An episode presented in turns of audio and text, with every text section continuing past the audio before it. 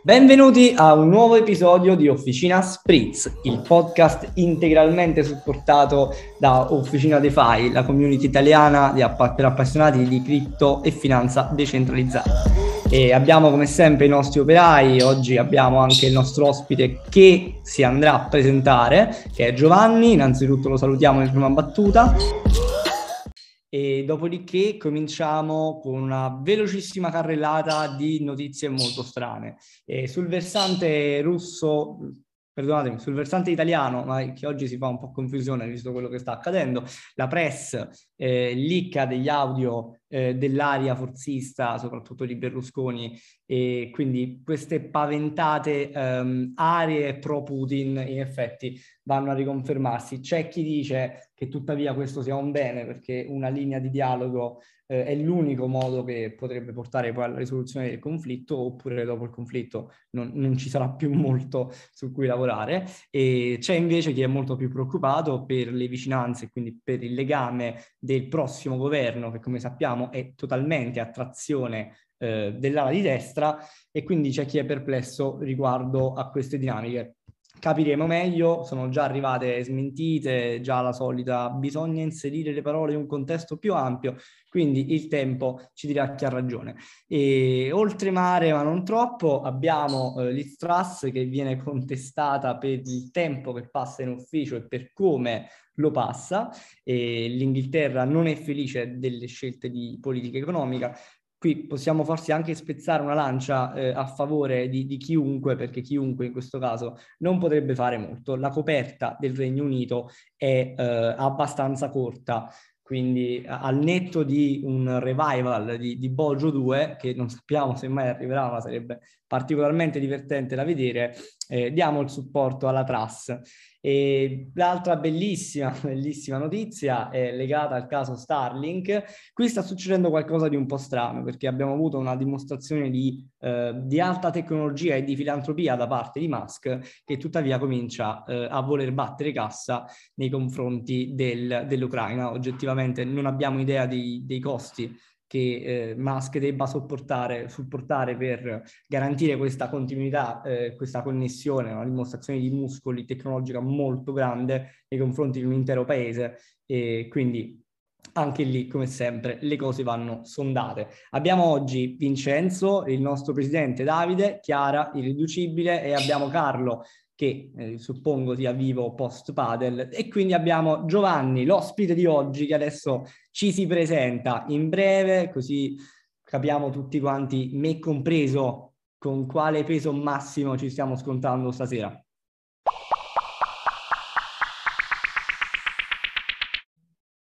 Ciao ragazzi, buonasera a tutti. Ciao Paolo, ciao ragazzi dell'Officina Spritz. Eh, io sono Giovanni, eh, sono innanzitutto uno sviluppatore software, ehm, ovviamente italiano, ho iniziato ehm, nel 2005 se non erro eh, a lavorare, dopo un paio d'anni mi sono trasferito, trasferito in Irlanda eh, e sono quindi 14-15 anni che sono qui, eh, mi trovo molto bene e ehm, negli anni mi sono anche appassionato di cripto, ho scoperto Bitcoin, penso, un paio d'anni dopo alla, la sua uscita e da lì sono rimasto sempre molto incuriosito dalla, dalla tecnologia. Eh, ho, l'ho osservata parecchio, non mi sono però mai buttato a lavorare su questo tipo di tecnologia, però dopo qualche anno con la scoperta di Cardano ehm, ho deciso di avvicinarmi un po' di più, magari per i motivi li possiamo vedere dopo. E, ehm, due anni fa sono diventato uno stake pool operator e nel frattempo ho anche fondato la mia startup nell'ambito cripto eh, ma anche di questo magari ne, passiamo, ne parliamo più tardi. Eh, grazie mille per avermi come ospite. Ci, ci, dici dove sei geolocalizzato? Poi prosegui, perdonami l'interruzione. In Irlanda dove? Prego, figurati, in Irlanda io sono a Dublino, nella capitale. Ehm, dicevo che nel, negli ultimi due anni ho, ho, lanciato la mia, ho lanciato la mia uh, stake pool e negli ultimissimi mesi, eh, dicevo, ho, ho, lanciato anche la mia startup che si chiama argusnft.com, eh, un progetto un po' un po' folle, però secondo me può funzionare. Magari ne parliamo, ne parliamo più tardi, come non voglio portare sì, via troppo arriviamo, arriviamo a tutto, quindi sappiamo certo. che eh, c'è un progetto un po' folle che sei in Irlanda. Sì, Direi sì, che per il sì, momento sei l'ospite più interessante, a mani bassissime. Purtroppo non Grazie. possiamo farlo in presenza a Dublino, ma un giorno ci attrezzeremo. E dunque, quindi eh, al netto della, della startup, quindi del progetto che stai creando, Eh, tu sei un validatore? Sì, esatto. Quindi per i più profani, che cos'è questo validatore? Che cosa fai tu nel pratico? Allora, eh, le blockchain sono organizzate, ehm, sono ovviamente protocolli decentralizzati peer-to-peer, ok? Significa che tutte le informazioni che attraversano la blockchain vengono scambiate tra, eh, da, da, nodi. Ora i nodi possono essere, eh, sono sistemi informatici, eh, sono dei computer che girano nei data center oppure a casa della gente. Eh, questi nodi tipicamente hanno due funzioni principali. Eh, la, la, versione più semplice, la funzione più semplice è quella del ripetitore, quindi eh, un messaggio arriva a un nodo, eh, questo nodo lo riceve e poi lo propaga a tutti quanti gli altri nodi. In inglese questa funzione si chiama relay. E poi, a seconda della, della blockchain, ci sono anche i cosiddetti nodi validatori ehm, che si distinguono principalmente in due famiglie, che sono i, i, nodi validatori che seguono il proof of work e poi i nodi validatori che seguono il proof of stake.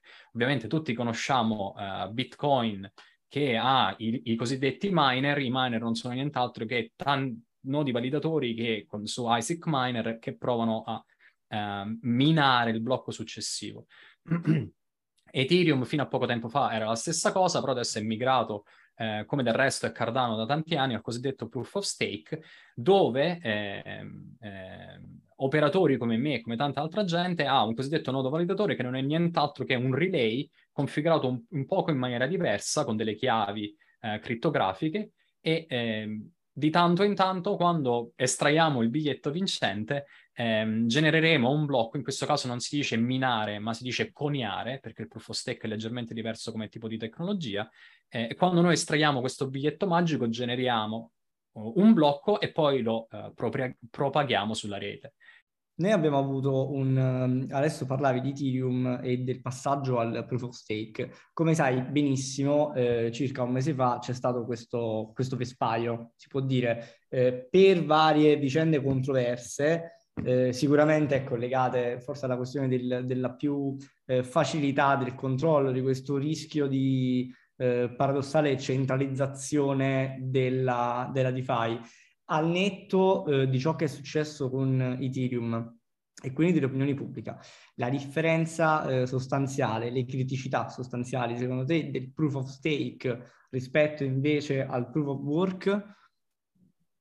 Allora, c'è da dire che fortunatamente negli ultimissimi anni c'è stata, ehm, ci, ci, sono state aziende come per esempio la, eh, la Fondazione Cardano IOHK, ma anche altre eh, blockchain come può essere Algorand, e ehm, Polkadot, eccetera, eccetera, che hanno investito tantissimo nella ricerca scientifica per garantire che, ehm, e per studiare ovviamente il, la, la, solidità dell'algoritmo di proof of stake.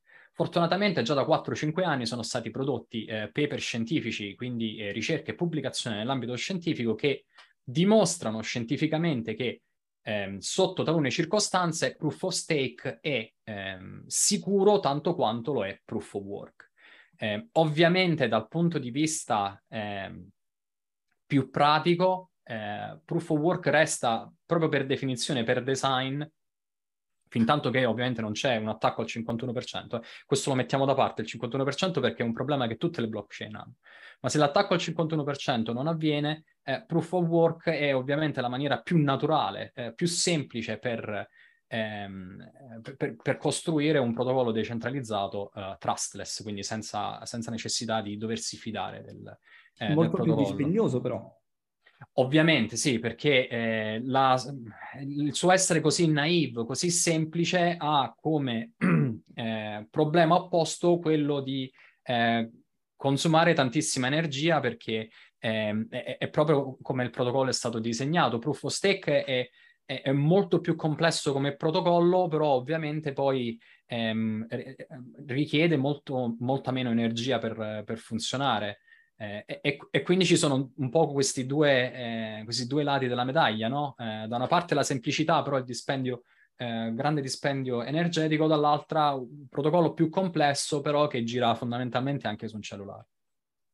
Eh, infatti questo è stato poi il, non vorrei dire una, una castroneria, ma credo che per quanto riguarda poi la, l'efficientamento energetico, Ethereum abbia abbassato i suoi consumi potenziali del 99%, soltanto con il passaggio a proof of stake, immagino che effettivamente Ethereum non è, non è sicuramente è piccolo, cioè ha una, una, mole abbastanza elevata. Allora, un'altra, eh, se i ragazzi vogliono farti qualche domanda, innanzitutto possono procedere fin qui. E, ehm, ti volevo fare un appunto che, insomma, quando parliamo di DeFi, e capita spesso, eh, vedo che c'è Vincenzo che è già prenotato, bello carico, occhio perché Vincenzo è bello massiccio eh, come interlocutore.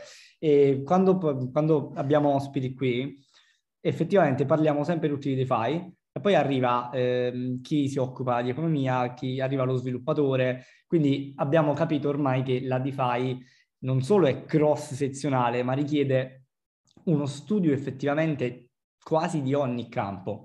Quindi quanto secondo te eh, e soprattutto come, in quale modo per non perdere tempo, come mi avvicino io, eh, io persona qualsiasi, come posso avvicinarmi un po' di più all'ambito tecnico se, ho, se appunto i miei studi sono tutti di un background economico e quindi ho bisogno di capire, ma capire come funziona, cioè capire come imparare, non che vado a cercarmi la cosa su Google. Quindi che consiglio daresti tu in quest'ambito?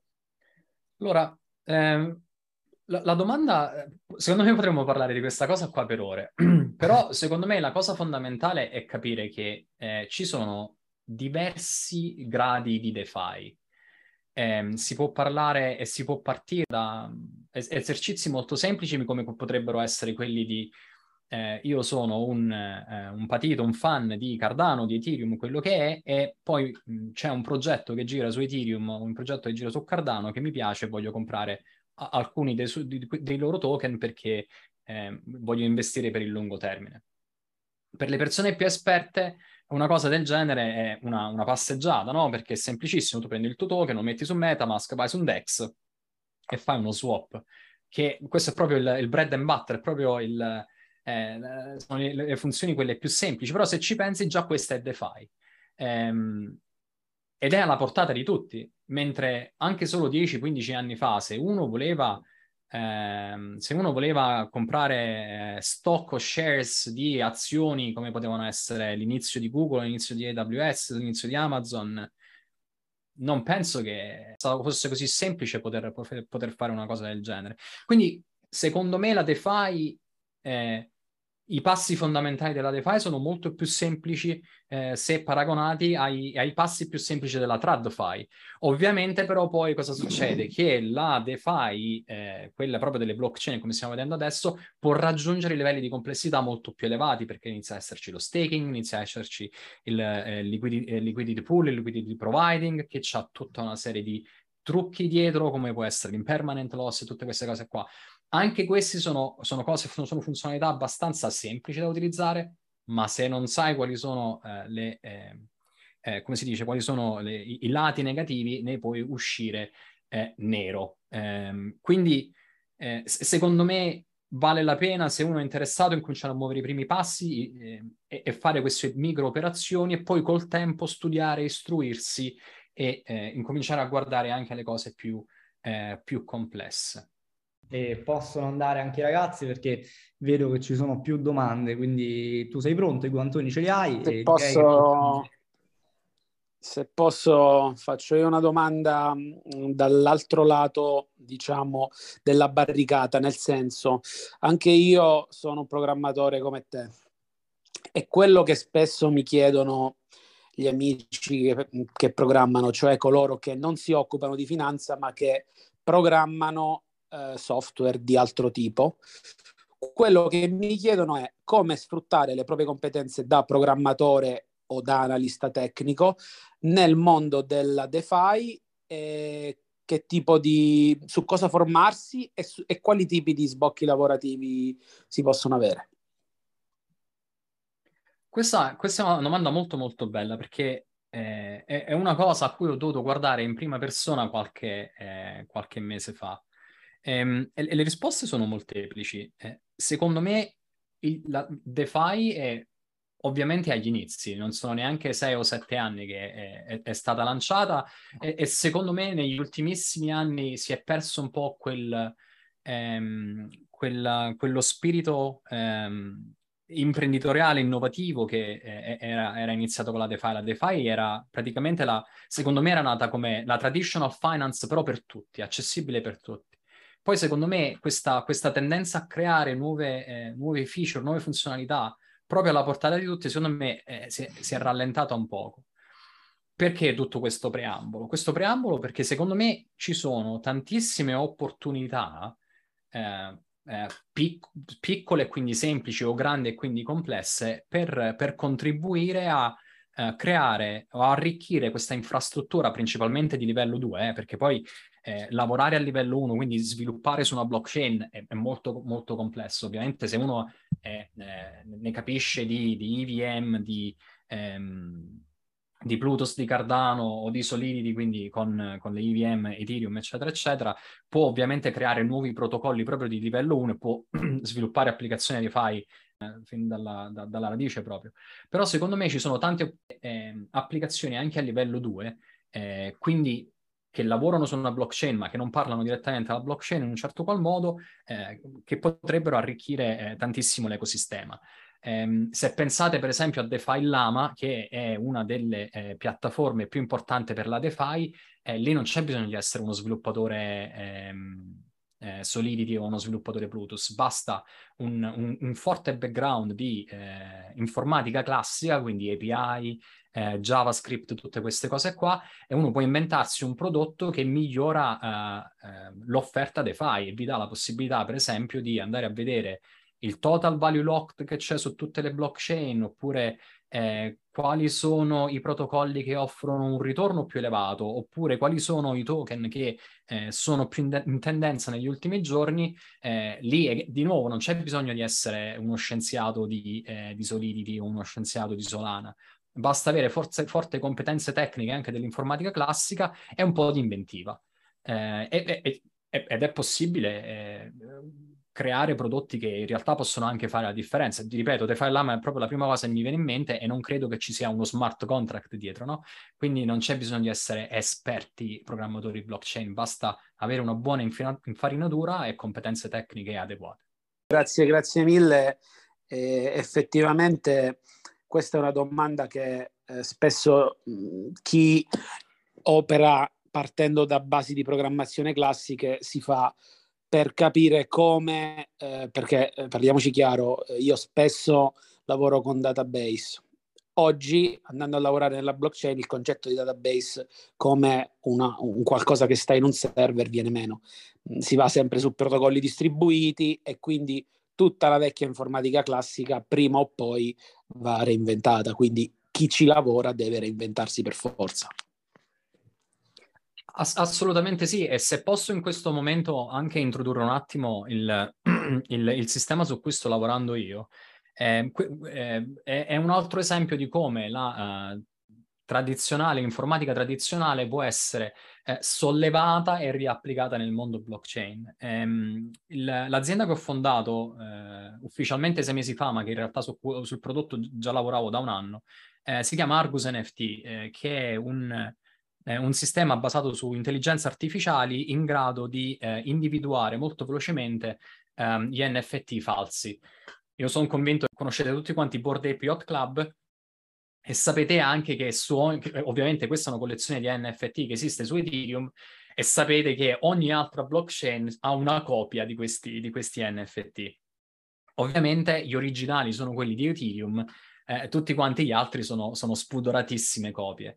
Eh, ovviamente questa cosa non va bene eh, perché danneggia eh, le blockchain, danneggia i creators, danneggia gli artisti che hanno creato queste cose qua. Mo adesso ovviamente ognuno ha la sua opinione, dice queste sono immaginette stupide, oppure altre persone dicono oh, queste sono, sono cose molto importanti, io non mi voglio addentrare in questa cosa qua. Quello che voglio dire è che è giusto che il creator, l'artista che c'è dietro a questa cosa che piaccia o meno, deve essere tutelato e protetto. E le blockchain hanno infatti l'infrastruttura per garantire questa cosa, però fino a qualche mese fa, fino a qualche giorno fa, non se ne importava nessuno, fino a quando eh, io e poi ho scoperto anche altre aziende al mondo stanno utilizzando la stessa eh, tecnologia che utilizziamo noi per eh, individuare molto velocemente eh, i fake degli NFT. come, come ho anticipato, noi utilizziamo machine learning, computer vision, eh, che di nuovo sono tecnologie, eh, vorrei chiamarle classiche, in realtà eh, machine learning e intelligenza artificiale non hanno neanche 20 anni di, ehm, eh, di letteratura, però eh, sono relativamente nuove e sono famose ovviamente nella, nella, nell'informatica classica, eh, però come potete vedere si possono riapplicare immediatamente questi concetti anche eh, per creare dei layer 2 e non importa che siano decentralizzati o centralizzati, ma che possano ehm, apportare, possono, fare, possono avere un impatto importante sul, sul mondo delle blockchain. Poi, se volete sapere di più, seguitemi su Twitter, argus underscore NFT, e potete vedere, eh, venire a scoprire di più. È molto da, molto da paladini anche della proprietà intellettuale, effettivamente forse qualcuno doveva cominciare a rifletterci. Allora, io dopo ti vorrei fare una domanda ovviamente un po' più tecnica per capire come poi ti rendi conto, cioè come poi qual è il margine, come lo consideri copiato, però ci arriviamo dopo perché c'era eh, un intervento di Vincenzo e ovviamente non te lo chiedo perché vogliamo il tuo segreto industriale, dai, questo siamo, siamo in totale buona fede, è divulgazione, signori. Vai Vincenzo. Salve a tutti, eh, sono Vincenzo. Eh, innanzitutto ci tengo a sollecitare i nostri spettatori a fare tesoro di, delle informazioni eviscerate qui, oggi, stasera. Eh, volevo spostare l'argomento un po' più, diciamo, a livello uh, superficiale, eh, abbassando un po' il, uh, il, livello della discussione. Se io sono uno spettatore che adesso ascolto il podcast e mi appassiono dalle parole pronunciate da Carlo e da Giovanni, mettiamo che sono una persona che sa usare mediamente il computer, eh, cosa posso fare io per diventare un validatore? Sia, eh, sia da un livello eh, tecnico su cosa posso diciamo, informarmi, andare a studiare, e sia su cosa devo comprare, quali periferiche devo, devo acquistare per, per, diventare validatore su Cardano. Prendiamo l'esempio Cardano, eh, ci tengo a precisare, che, a precisare che questa non, è, non sono consigli finanziari, ma parliamo delle nostre esperienze. Certo, Vincenzo, grazie mille per, per la domanda. Immagino che a rispondere sarò io. Ehm, il, um, in realtà ci sono, ci sono, esattamente due modi eh, per... Eh, io, io, penso che nell'ambiente si dice, ehm, si dice partecipare al protocollo di, eh, di consenso. Eh, ci sono due modi. Il primo è quello di essere un operatore tecnico come lo sono io. Quindi rispondiamo molto velocemente a questa parte qua. Eh, in realtà non, non, è necessario, eh, non, è necessario, comprare hardware, eh, si possono utilizzare anche risorse cloud, oppure semplicemente hosting su, ehm, su web server eh, utilizzati eh, normalmente, come può essere Aruba, per esempio, che è uno di quelli più famosi in Italia, ma sono sicuro che ce ne sono uh, centinaia e cent- centinaia. Occhio però da fare attenzione ai, ehm, ai termini d'uso di, eh, di questi eh, hosting, perché alcuni di loro non vogliono che sulle loro macchine vengano eh, utilizzate, vengano ehm, eh, vengono fatte girare applicazioni eh, nell'ambito blockchain perché ehm, ovviamente queste sono macchine di loro proprietà e possono decidere cosa eh, gira su, su loro, sui loro server. Eh, quindi ovviamente assicuratevi che ehm, applicazioni di tipo cripto siano supportate da, da questi provider. Eh, nel caso non lo fossero, loro si riservano il diritto di spegnervi le macchine eh, sotto al sedere e quindi eh, lasciarvi, lasciarvi appeso.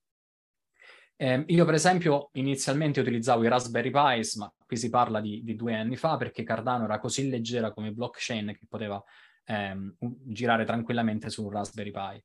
Ehm, ovviamente torniamo un attimo al, al, nodo centrale, secondo me eh, hosting a casa, se si hanno computer vecchi che non si usano, possono essere utilizzati, altrimenti eh, io sono un grande supporter del cloud, infatti la mia stake è su eh, un uh, cloud provider europeo che però utilizza il 100% di energie rinnovabili, quindi almeno io provo a essere quanto più ecosostenibile possibile. Poi per quanto riguarda le altre competenze, bisogna competenze di tipo, eh, di, di competenze di tipo DevOps, quindi eh, conoscere un po' Linux, eh, un po' di configurazioni di, eh, eh, di firewall, queste cose qua, poi in genere il networking. Per il resto devo essere onesto, eh, almeno su Cardano e sono sicuro al 100% che su Ethereum e su Solana su Polkadot ci siano eh, pagine e pagine di documentazioni, video interattivi da poter seguire. Mi raccomando, seguite sempre guide ufficiali, perché altrimenti si corre il rischio di perdere eh, il vostro pleggio, il, il, vostro investimento iniziale, perché per avviare un nodo uno ha bisogno di investire inizialmente eh, degli ADA, degli Ethereum, che poi questi diventano il pledge, no? diventa la vostra, il vostro commitment, vostra, il vostro impegno finanziario, la vostra promessa di essere un buon operatore.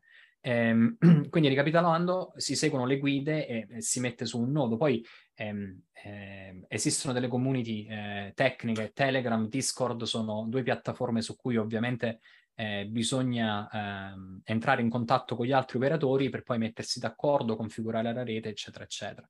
Ricapitolando brevemente, hardware o lo si compra o si va sul cloud, sicuramente conoscenze di tipo DevOps, quindi una, si può andare anche su eh, online e farsi un corso DevOps. Eh, secondo me si trova anche qualcosa sui 20-30 euro per 40-50 ore di corso e poi sicuramente seguire le guide e ehm, unirsi alla, alla community. Volevo brevemente anche dire eh, la seconda parte, se uno non se la sente di mettere su un sistema tecnico, però vuole ancora far parte della, della validazione, si può fare eh, il, eh, la, la, cosiddetta delega. Quindi se voi volete lasciare che EasyOne sia l'operatore, per esempio la mia Stakepool su Cardano, che, che, ha il ticker, il nome EasyOne, resta eh, l'operatore, ma voi volete partecipare eh, come eh, a partecipare nel protocollo di consenso, voi potete delegare i vostri ADA ad una stake pool e guadagnare rewards, quindi ricompense per, eh, per poter mettere eh, affinché gli ADA che voi avete delegati eh, contribuiscano alla messa in sicurezza della, ehm, della blockchain. Benissimo, e una, una, domanda proprio prima di, prima di, ritornare sull'altra curiosità, una domanda pratica, immagino poi sia eh, in base alla chain abbia tante variabili, ma concretamente poi quanto e come guadagna un validatore nel fare il suo lavoro? Il processo delle ricompense è molto simile a quello eh, utilizzato anche alla fine nel, nei protocolli come Proof of Work, come quelli di Bitcoin. Ehm, il tutto nasce da, dal rilascio del blocco sulla blockchain, quindi quando un nuovo blocco viene prodotto, ehm, verranno ehm, inviate delle ricompense. Ehm, nel caso di, di, di, Bitcoin ovviamente le ricompense sono immediate, nel caso pro, dei protocolli proof of stake a volte eh, sono immediati, a volte ci mettono eh, qualche giorno in più eh, e vengono ritardati nel tempo. Quindi ehm, parliamo dell'ordine di giorni in questa latenza dell'ottenimento della reward. Su Cardano sì, su Cardano ci sono, eh, ci sono circa 15 giorni tra quando la ricompensa viene generata e la, comp- e la ricompensa viene eh, poi pagata. Ovviamente quando si entra nel ciclo ehm, ci saranno, riceverai, oggi ricevi quelle di 15 giorni fa, poi tra 15 giorni eh, ricevi quelle di oggi. Quindi c'è solamente un po' di ritardo all'inizio, però una volta che il sistema viene messo in moto eh, è tutto automatico. Um, per quanto riguarda poi le ricompense per l'operatore, e per i delegators. Eh, quando una stake pool riceve le proprie ricompense, facciamo finta 1000 ADA, eh, una parte di queste ricompense vengono automaticamente eh, dirottate all'operatore, in questo caso Cardano ha, ha circa 340, uh, 340 ADA di base di costi fissi per l'operatore più una piccola percentuale variabile e, e tutto quello che resta poi viene suddiviso proporzionalmente agli, ehm, ai, ai, delegators. Ovviamente più alta è la delega che eh, è stata fatta a una stake pool, maggiore sarà il numero di blocchi e quindi maggiori saranno le ricompense che verranno pagate. Eh, ma per, fondamentalmente resta tutto, resta tutto in proporzione. In questo momento qua l'APR di Cardano si gira intorno al 4%, ehm, questa è una funzione che nel tempo diminuisce, appena lanciato Cardano era sul 5,5, adesso siamo sul 3,7-4% e nel tempo ehm, questa, questa, percentuale continuerà, continuerà, a scendere. Però parliamo tutto sommato, una volta rodato il sistema, di un, di un income passivo. Esatto, ed è soprattutto non solo è passivo, ma la cosa più importante è che è a zero rischio. A differenza di altre blockchain, Cardano non ha slashing, non ha penalties. Quindi se voi delegate i vostri ADA a una stake pool, eh, non, c'è peri- non, c'è pericolo che voi li perdiate. La cosa peggiore, tra virgolette, che può accadere è che se la stake pool si rompe, per esempio, voi per 5-10 giorni non prendete le ricompense, però non è che rischiate di perdere i vostri fondi iniziali. Questa è una cosa molto importante. Su Ethereum eh, ci sono state, eh, ci sono state per esempio pool che eh, state, hanno ricevuto lo slashing per problemi di configurazione, quindi errori genuini, e non solo gli operatori hanno perso i soldi, ma anche delle delegators hanno, hanno perso i soldi. Queste persone qua, poiché il, um, i, le deleghe su Ethereum sono bloccate fino a un aggiornamento che verrà fatto, mi pare che tra sei mesi, una roba del genere. Se uno si dovesse accorgere che una pool ha un problema, non può neanche andarsi a riprendere i propri soldi. Questa è una cosa importante. Quando fate questo inizio di DeFi, questa mini DeFi con i, pro- i protocolli Proof of Stake, andatevi a vedere se la blockchain che voi supportate eh, ha penalità come lo slashing o meno, perché questo è molto importante. Significa che dovete stare sul pezzo se ah, delegate a blockchain. Quindi letteralmente sbattuto fuori. Sì, e ti vengono confiscati gli Ethereum, che è una cosa, mm, insomma, già li abbiamo tenuti bloccati per otto anni, poi se li prendono pure senza la possibilità di, eh, di ritirarli prima, no? non mi sembra una soluzione molto elegante. Per carità, hanno fatto un lavoro, un lavorone, una roba incredibile, eh, però alcune cose li avrebbero potuto far meglio. Allora, Gio- vedo che c'era... Vai, Chiara. Ah, ehm, volevo chiedere una cosa a Giovanni. Cioè, quindi a te ti ha spinto a diventare validatore di, di Cardano proprio questa cosa dello slashing oppure hai avuto anche altre motivazioni che tra tutti i protocolli proof of stake ti hanno fatto scegliere quello rispetto agli altri? Allora, questa è una bella domanda e la risposta è da nerd. Eh, la verità è che io non potevo credere, quando ho letto l'articolo che su Cardano si poteva far girare una stake pool su un Raspberry Pi di 80 euro, io non ho resistito alla tentazione e l'ho dovuto fare. Tanto è vero che se andate su casacardano.it, che è il blog che ho appena lanciato, ho un articolo in cui presento la storia della mia stake pool e eh, per me, io avevo pochissimi AD all'epoca, ehm, il, la, la mia, il mio, dice, il mio challenge, la, la, mia sfida era quella di riuscire a far girare una stake pool su un Raspberry Pi che consuma quanto un cellulare, ragazzi. E facevo, io non posso pensare che Bitcoin consuma uh, tutta quell'energia mentre io posso avere un nodo della stessa importanza, però che gira sul Raspberry Pi. E quella è stata la mia sfida, tant'è vero che ci ho messo un paio di mesi per farlo e una volta che poi ho iniziato a girare eh, e funzionava bene, ne ho parlato con la community, la gente si è appassionata e quindi ho cominciato a creare un, un po' di following sia in italiano che in inglese, eh, perché la gente non, non poteva pensare, non, poteva, non, non, riusciva a capacitarsi del fatto che un Raspberry Pi potesse ehm, essere un nodo validatore Cardano. Poi purtroppo dopo un anno ehm, le, le, risorse eh, in termini di hardware, di memoria e di, di processore sono cresciute così tanto che eh, purtroppo ho dovuto spostare tutto nel cloud. Eh, però, insomma, resta, continua a rimanere una delle blockchain che consuma di meno in termini di, eh, di memoria, eh, in, in, termini di consumo energetico. Ovviamente io sono sempre stato innamorato del progetto, quindi eh, prima o poi l'avrei fatto comunque. Diciamo che questa cosa del Raspberry Pi era un, un incentivo. Il, um, il, vantaggio del cloud è anche quello che non soggiaci, diciamo, a questa impellenza poi di ricambio hardware? Sì, sicuramente. Eh, una cosa molto importante è il networking. Eh, quando si, si, è un nodo validatore eh, o comunque si partecipa alle blockchain con un, un, un mining pool o con, quindi una roba stile Ethereum vecchio stampo con le gra- schede grafiche o con ehm, i miner ASIC di Bitcoin, è importante che la connessione a internet sia molto buona perché, specialmente nel caso di proof of work, quella è una questione di tempo. Se due pool generano il blocco contemporaneamente, tu non vuoi perdere quell'occasione e perdere tutti i bitcoin o tutti quanti gli ethereum. Una volta che il blocco è stato prodotto, tu vuoi che venga propagato quanto più velocemente possibile. Qua stiamo parlando di attraversare il mondo, oceani, eh, eccetera, eccetera. Quindi il networking è molto, molto importante. Infatti, proprio ultimamente sono state fatte migliorie, specialmente su Cardano, per ridurre la, uh, il tempo di propagazione dei, eh, dei, blocchi. Questa è un'altra gemma incredibile della, della blockchain Cardano, perché adesso la, il 99% dei blocchi viene propagato in meno di un secondo, che è una roba incredibile. Non credo che ci siano altre blockchain che riescano a fare queste cose qua la tecnologia si chiama diffusion pipelining, è stata appena rilasciata, è una roba dal punto di vista tecnologico che è mind blowing, nel senso che è, non, non, ci sono altre blockchain che fanno cose del genere. Quindi fondamentalmente cloud perché? Cloud perché se si spacca un pezzo del cloud non devi andarti a rompere le scatole tu, a sostituire la scheda, a comprare componenti, a metterti al call center per, per prendere una cosa, un, una sostituzione. E poi per quanto riguarda il networking, sul cloud sei sicuro di essere al centro di eh, nodi network ad altissima bandwidth, ad altissima velocità. Quindi la latenza è un po' il vostro nemico giurato in questo caso nel, la latenza è il nemico per tutti, perché eh, sia che sei POS, che sia, uh, che sia proof of stake o che sei proof of work, se arrivi tardi c'è qualcun altro che ha fatto il blocco prima di te e resti fregato.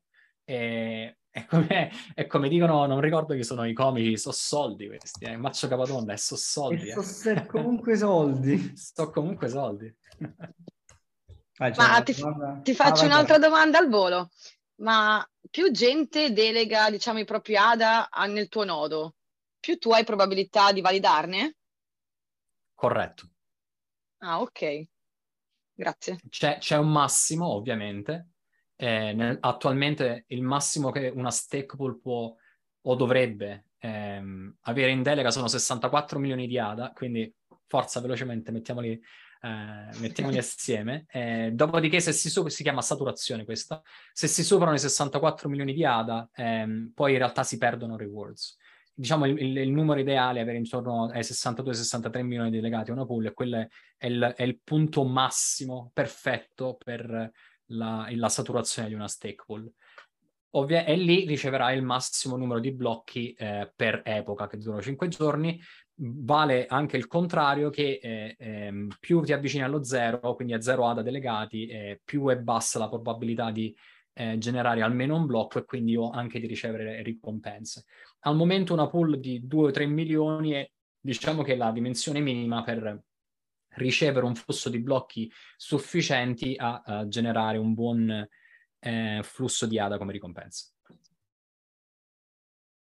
Giovanni, ti volevo fare una domanda, se è possibile, eh, più generica, su, proprio sulla parola stacking, perché eh, diciamo, anche se mh, in linea teorica mettere, perlomeno da quello che ho capito, eh, stacking mettere in stake appunto le monete, si vede la parola stacking ovunque, cioè oramai mh, eh, qualsiasi protocollo ti dice metti stacking le monete, eh, che sia SeFi, che sia DeFi, che sia eh, magari, che ne so, un money market, che sia una farm, che comunque dicono sempre stacking, stacking, stacking. E quindi volevo capire se, mh, diciamo così, è una questione di, eh, di marketing oppure c'è qualcosa perché eh, è stacking in generale, bloccare le valute, insomma. Dimmi tu cosa, cosa ne pensi.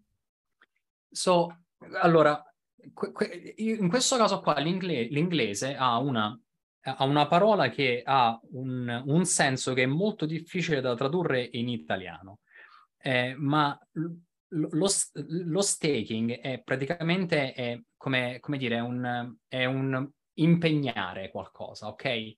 Eh, quindi è come una, una, una, roba via di mezzo fra impegna, impegnare e, ehm, e, e investire, ok?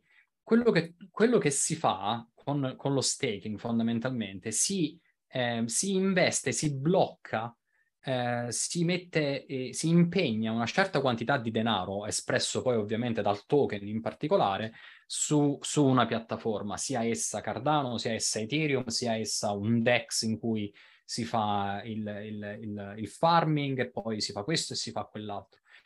Il concetto fondamentale è che uno dice ehm, io voglio ehm, partecipare a un qualcosa e questa partecipazione prende la forma di un, di un investimento, ok? Ovviamente tutti gli esempi che hai fatto tu come dinamica è sempre la stessa, nel cui una dinamica nel senso che si impegnano dei soldi eh, come se si facesse un prestito per poi prenderne gli interessi. La dinamica finanziaria è sempre la stessa, l'applicazione può essere diversa, però il succo è quello. Io prendo eh, 100 euro e li metto da una parte perché so che o in un mese o in un anno poi saranno 105 o 110 euro. Quindi tu impegni questi 100 euro, quindi metti in staking questi 100 euro con ovviamente la speranza che crescano, che maturano interessi, poi la dinamica, ti ripeto, dipende se è quella del, del proof of stake, oppure un liquidity pool, oppure un farming su un DEX, con la speranza che poi questi crescano. Ovviamente, di nuovo, a seconda della dinamica, il vantaggio è di ridurre la liquidità di taluni token eh, su, eh, su, dei circuiti finanziari e questa cosa qua tipicamente poi eh, come, come, effetto, questa dovrebbe essere una legge finanziaria, il, eh, il, valore di questi token si apprezza perché la, la, la liquidità è, è minore sempre supponendo che non ci sia tut- che tutti quanti poi vadano a riprendere i soldi assieme e lì poi ovviamente il valore eh, precipita. Però insomma qua stiamo andando in roba che è un po' fuori dal mio eh, eh, ambito di eh, una caratteristica, ci sono diverse caratteristiche, di nuovo sembra che sto provando a convincervi a diventare eh, supporter di Cardano. Eh, una cosa simpatica di Cardano è che lo staking non vi blocca i token ehm, su Ethereum, su Solana, su DOT, su Polkadot, sui DEX, quando voi mettete in staking, in realtà voi poi non avete più accesso al token, ok? Sono lì, se poi volete andare a comprare un NFT non lo potete fare. Invece su Cardano si chiama liquid staking, che è un impegno liquido, nel senso che voi ci avete per esempio 1000 ADA, li, de- delegati alla mia stake, che continuo a vendere oggi, la Easy One, e poi dite, eh, ok, io ho questi 1000 ADA, però ho trovato questo Chilled Kong, che è una delle mie collezioni preferite, e costa 300 ADA. Voi, nonostante abbiate tre secondi fa abbiate delegato i vostri, i vostri ADA, potete andare su JPEG Store, che è il più grande marketplace, e spendere 300 di quei 1000 ADA che avete delegati. Questa è una figata spaziale chiamata liquid staking. Questo, questo in realtà è questo in realtà è, è, una cosa importante. Ti ricordi quando prima mi hai detto quanto tempo ci vuole a prendere i reward? Sì. Allora, c'è questa cosa qua. Facciamo un esempio, secondo me, eh, che vale la, pena, eh, vale la pena dire. Facciamo un paragone tra le, tra le due blockchain che secondo me si somigliano parecchie, però hanno delle, hanno delle differenze sostanziali, Polkadot e Cardano. Con Polkadot, se io premo, schiaccio il pulsante staking, delega, ora, domani mattina alle 11 del mattino io mi becco le prime rewards. Ok? Boom, automaticamente, subito, neanche 24 ore, prendo le prime rewards. Però i dot, i Polkadot che ho bloccato, se li voglio, devo aspettare 28 giorni. Ok? Cardano dice, non ti preoccupare, io i soldi te li do. Ok? Però fra 15 giorni. Nel frattempo, tu però sei libero di utilizzare i tuoi token. Ok? Quindi c'è questa differenza sostanziale. Da una parte li blocchi subito e becchi le rewards il giorno dopo. Dall'altra becchi le rewards dopo 16 giorni per la prima volta, quindi tutto ritardato 16 giorni. Però dall'altro lato tu hai, le, le tue, tu hai i tuoi ADA liquidi all'interno del tuo wallet, quindi li puoi spendere, ne puoi aggiungere altri di ADA, se vuoi li vendi, una parte o li vendi tutti, però poi tutte queste modifiche vengono propagate dopo 16 giorni. Quindi tu se per esempio al primo giro di reward avevi 1000 ADA e poi hai 500 ADA, al secondo giro di reward prenderai la metà delle ricompense. Se nel frattempo dici, oh, bellissima Cardano, voglio raddoppiare la mia posizione, prendi altri 1000 ADA e li aggiungi al tuo wallet, devi aspettare 16 giorni per avere il doppio delle ricompense, però nel frattempo le ricompense ti arrivano sempre. Quindi, Quindi è un sistema temporale che va a colmare di volta in sì, volta. Sì, sì, ma la cosa importante è che se tu hai un'emergenza o vuoi andare a accedere ai tuoi token, non devi aspettare 28 giorni. Ovviamente Solana ne ha 5 di giorni se non erro, Ethereum ne ha infiniti perché al momento non te li puoi riprendere. Eh, diciamo che ogni blockchain ha queste caratteristiche diverse. Se io all'inizio non ci pensavo a questa cosa qua, però il liquid staking è una delle caratteristiche, secondo me, pre- principali, più belle di user experience, di esperienza utente, quando si utilizza una blockchain proof of stake come Cardano. E questo in un certo senso impedisce anche, cioè aiuta anche a controllare eventuali shock finanziari o proprio di liquidità. Cioè è una bella, è una bella paraculata, cioè ha senso come, ha senso come cosa, assolutamente sì. Sì, tu all'inizio mi chiedevi della sicurezza, se è meglio POS o meglio Proof of Work. Uh, in realtà questa cosa qua, poi ne abbiamo parlato anche con Tiziano Tridico e Filippo Angeloni un mese, un mese e mezzo fa. Uh, ci fu un, un, 20 minuti di Coinsquare almost drama, quasi drama, dove si diceva meglio POS o meglio Proof of Work. Io in realtà se sono una persona molto ricca e mi riesco a comprare eh, tanto hardware, tanti ASIC miner e li collego tutti contemporaneamente, senza che nessuno lo sappia, sulla rete Bitcoin, io fondamentalmente posso fare un attacco del 51%, immediatamente. Mentre su Cardano, se io voglio fare un attacco del genere, devo andare su de- sui DEX, iniziare a comprare tanto, tanto ADA, e nel frattempo che lo compro ADA incomincia ad apprezzarsi. Se poi voglio fare un attacco del 51%, io devo andarlo a mettere in staking. Però sai che c'è di nuovo? Che lo staking inizia fra 16 giorni. E quindi questo attacco del 51% è come, sì, è ancora possibile ovviamente, per carità del Signore, se uno ha tutti i soldi del mondo lo può fare, però viene tutto ritardato di, di 15-16 giorni, quindi c'è, c'è, un tempo per reagire a questa tipologia di attacco. Eh, se, se, hai paura te, te, li a, te, li prendi subito e te li vai a vendere, poi chi se ne frega che perdi due settimane di reward, eh, di ricompensa, tanto so il 4% di peso 50 settimane. Lo puoi prevenire. Ora immagina questo super cattivo che torna con le buste della spesa piene di grandi hardware, si mette lì, prepara tutto e parte la musichetta all'ascensore. Vabbè, aspetta 16 giorni. Esatto, esatto. Bene, se ci sono altre domande dei ragazzi, altrimenti io ti volevo, volevo ecco, scendere nel tecnico senza farti eh, esporre troppo. E ci dici qualcosa in più sulla tua startup e poi io ero interessato proprio a capire eh, vabbè, io vengo dal campo legale, quindi mi, mi, occupo del giuridico, poi sul tecnico sono un, veramente un caprone di montagna. Però ecco, qui mi interessava capire eh, come trovate le copie. C'è un sistema ancora attualmente che dice se è la stessa ma è altrove, allora io scarto, oppure avete già, diciamo, dei margini, possono esserci delle situazioni un po' grigie, no? Nella proprietà intellettuale questo succede spesso, anche se qui ovviamente è molto diverso. Allora, tu hai toccato un, un tasto importantissimo del nostro business. Allora, iniziamo un attimo dal, dall'idea generale eh, che c'è dietro la mia startup. Faccio, partiamo da un esempio reale, tra virgolette, reale, se, se, se, potesse esistere veramente una roba del genere. Facciamo finta che ci sono due Mona Lisa, ok? Se io ti chiedo di due Mona Lisa qual è l'originale, come mi rispondi? Quella che è stata fatta prima. Bravissimo. O, ora... Eh, qui, facciamo, qui era la domanda, esatto. Facciamo finta, facciamo finta che noi abbiamo questi strumenti dei, dei, geologi o quelli che sono loro che riescono a dirti quale dei due è stata fatta prima, ok? Ovviamente sulla blockchain è semplice perché c'è il blocco in cui l'NFT viene mintato, quindi c'è sicuramente un blocco in cui un NFT è stato mintato prima e poi quello che è stato mintato dopo. Quindi se noi stiamo parlando di una copia esatta, ok? Semplicissima da individuare, si va a vedere il cosiddetto timestamp, quindi il, eh, il, ehm, la data l'ora in cui, il, eh, in cui l'NFT è stato coniato e automaticamente tu sai qual è l'originale e qual è la copia. Ovviamente si parla on-chain, eh? se ci sta un'altra, un'altra Mona Lisa, ma non su, sulla blockchain, ma appesa a casa di qualcuno, noi quella non la conosciamo e quindi non possiamo dire che quella è l'originale. Quindi on-chain si fa, si fa così. Dopodiché noi utilizziamo tecnica di machine learning per, eh, per quantificare il grado di eh, similitudine tra due immagini. Eh, ovviamente non, la faccio semplice, però eh, esistono dei parametri per definire eh, quanto uguali sono due cose.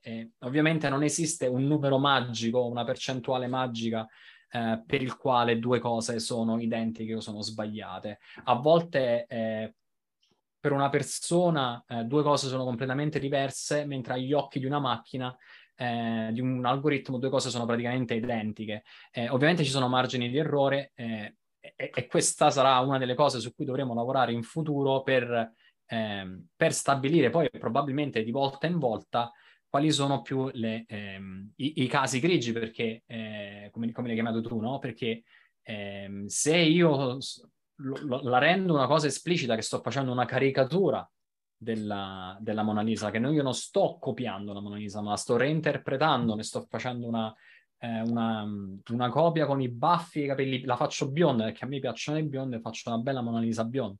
Che cos'è questa? È plagio o è una reinterpretazione artistica?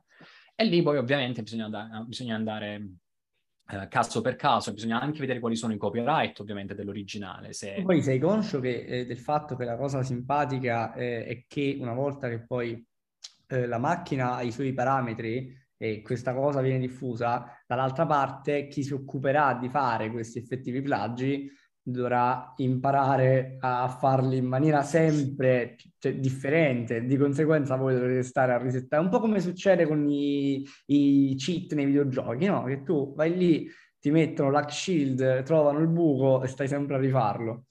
Sì, noi siamo ovviamente a conoscenza di queste cose qua, sappiamo che ci sono anche tecnologie per ehm, raggirare l'occhio scientifico degli algoritmi, eh, oh, però queste non sono cose che sono alla portata di tutti e soprattutto c'è un pregresso, ci sono 7, 8, 9 anni di NFT creati nell'industria e ovviamente poiché nessuno stava a controllare, per noi è molto semplice trovare le copie. Quindi incominciamo un attimo a pulire tutto quello che, eh, quello che si può pulire adesso. Per il futuro noi abbiamo un, fo- un, grosso, un grande asso nella manica che se vi va, eh, non, ve lo, non, ve lo, non ve la dico live questa cosa qua, però seguiteci perché noi abbiamo un grosso, un grossissimo asso nella manica di cui sentiremo parlare tantissimo nei prossimi anni proprio sulle blockchain. Eh, vi, vi, lascio un cliffhanger, vi lascio appesi, no? come, la fine, come la fine serie del, di Breaking Bad che non sappiamo a fine dopo, adesso lo sappiamo tutti non alla fine, ma comunque eh, vi lascio a questa piccola cosa qua, seguiteci eh, perché eh, noi abbiamo la soluzione anche per questo, che ovviamente non ha nulla a che vedere con le machine learning, ma con strumenti molto più scientifici e molto più accurati ehm, che dovrebbero contribuire non poco alla, alla, all'individuazione degli originali e dei falsi. Allora, questo mi fa molto pensare, sai, poi, poi ti faccio vedere, eh, c'è una tecnologia che la faccio vedere, mi fa molto pensare a, guarda che mio cugino la PlayStation 6 ce l'ha di garage, solo che ora non posso mostrare. Ma invece sappiamo che sei in buona fede e devo dire hai fatto uno sfoggio di competenza eh, molto molto bello e eh, c'è addirittura chi ha detto, caspita, finalmente sono riuscito a fare il ripassone e a mettere insieme tutte le varie competenze che avevo eh, messe lì un po' sporadiche. Noi ci dovremmo salutare, c'è un'ultima domanda domanda di Vincenzo. Io vi chiedo, ragazzi, di eh, provare ad essere stringati. Quindi vai Vince, così poi salutiamo il buon Giovanni. Volevo innanzitutto ringraziare tutti per aver supportato il canale.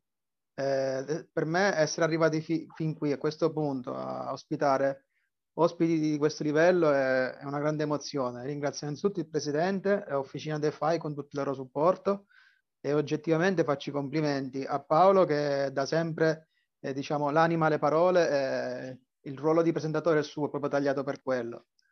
Chiara, che è una stacanovista, è brillante e dà sempre un tocco istituzionale, oltre ad essere estremamente competente. E anche oggi abbiamo visto l'intervento di Carlo, che non interviene spesso, però ha dato una sua accezione tecnica. Questo per dire che Officina dei Fai è una stella, ha, ha infinite punte, ogni, ogni punta ha una sua peculiarità.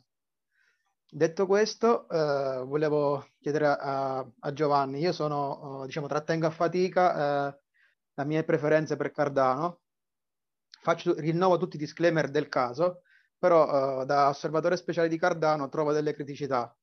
Eh, come può, eh, secondo te, risolvere in futuro l'aggiornamento Hydra, quindi me, parlando metaforicamente, il rilascio delle teste dell'Hydra, e eh, se Cardano si aprirà al multi-chain per raccogliere liquidità da altre, da altre realtà blockchain, da altre criptovalute.